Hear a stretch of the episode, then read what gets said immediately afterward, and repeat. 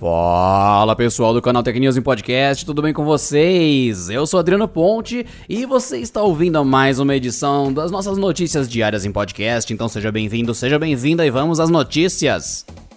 Após lançar a opção de videochamadas para até 8 pessoas, o WhatsApp prepara a integração de um recurso para videoconferências com até 50 pessoas. Já esperada para o celular, a opção está a caminho também dos PCs. Segundo o site WA Beta Info, o WhatsApp Web também terá a opção de iniciar bate-papos do Messenger Rooms, serviço do Facebook voltado para concorrer com Slack, Zoom, Microsoft Teams e outros aplicativos de videoconferência. O novo recurso ainda não disponível para os usuários e está sendo testado com um atalho dentro das opções anexar. O novo botão para as salas de videoconferência deverá ser exibido abaixo dos botões para fotos, vídeos, câmera, documentos e contatos. Ao clicar no novo botão, o WhatsApp Web exibe uma breve explicação do Messenger Rooms antes de redirecionar o usuário para o serviço do Facebook. Além do WhatsApp, o Messenger Rooms teve a sua integração prometida para o Directs do Instagram.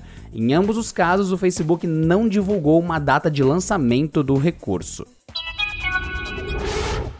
A Samsung estaria planejando o lançamento de mais quatro celulares dobráveis ainda em 2020. Um deles, inclusive, teria um preço mais acessível que todos os outros já anunciados até aqui. A informação veio do jornalista Max Heimbach, publicada em seu perfil no Twitter e corroborado pelo youtuber Mauri QHD. Ambos são especializados em vazamentos da indústria mobile. Em resumo, o Heimbach teria ouvido de uma ou mais fontes sobre um Galaxy Fold que custaria cerca de 1.100 dólares, um preço mais em conta que o Galaxy Z Flip. Maury, por sua vez, teria escutado algo um pouco diferente, com faixa de preço ainda mais baixa e o termo light na nomenclatura. Não há nada sabido sobre hardware ou mesmo tamanho de tela do dispositivo. Na primeira postagem, Weinbach ainda falou em mais três modelos, todos planejados para os próximos meses. E segundo ele, dois dos dispositivos teriam tela de plástico, sendo um deles com UTG. Já o terceiro usaria uma proteção no display em vidro, no mesmo estilo do Z Flip. No entanto, não há outras informações sobre esses três aparelhos.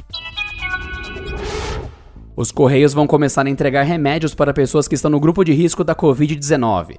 No informe oficial, a estatal apresentou parceria com a Agência Nacional de Vigilância Sanitária, a Anvisa, para fazer entregas do tipo em períodos de isolamento social. Normalmente, os correios são impedidos de fazer entregas de medicamentos e outros produtos relacionados à área de saúde. Entretanto, como é um risco ainda maior para algumas pessoas saírem de casa, o órgão passou a poder realizar esses envios. Assim, os correios entregam agora medicamentos para idosos, gestantes, lactantes e doentes crônicos pelo serviço chamado Log Pharma. O pedido, contudo, precisa ser feito por empresas públicas públicas ou privadas de saúde e não de pessoas para pessoas. Segundo os Correios, a novidade já está disponível na Bahia, Rio Grande do Sul e Distrito Federal e nas cidades de Porto Velho, Rio de Janeiro, São Paulo e Uberaba. A permissão da Anvisa deve permanecer somente no período de isolamento social, sendo revogada após esse momento.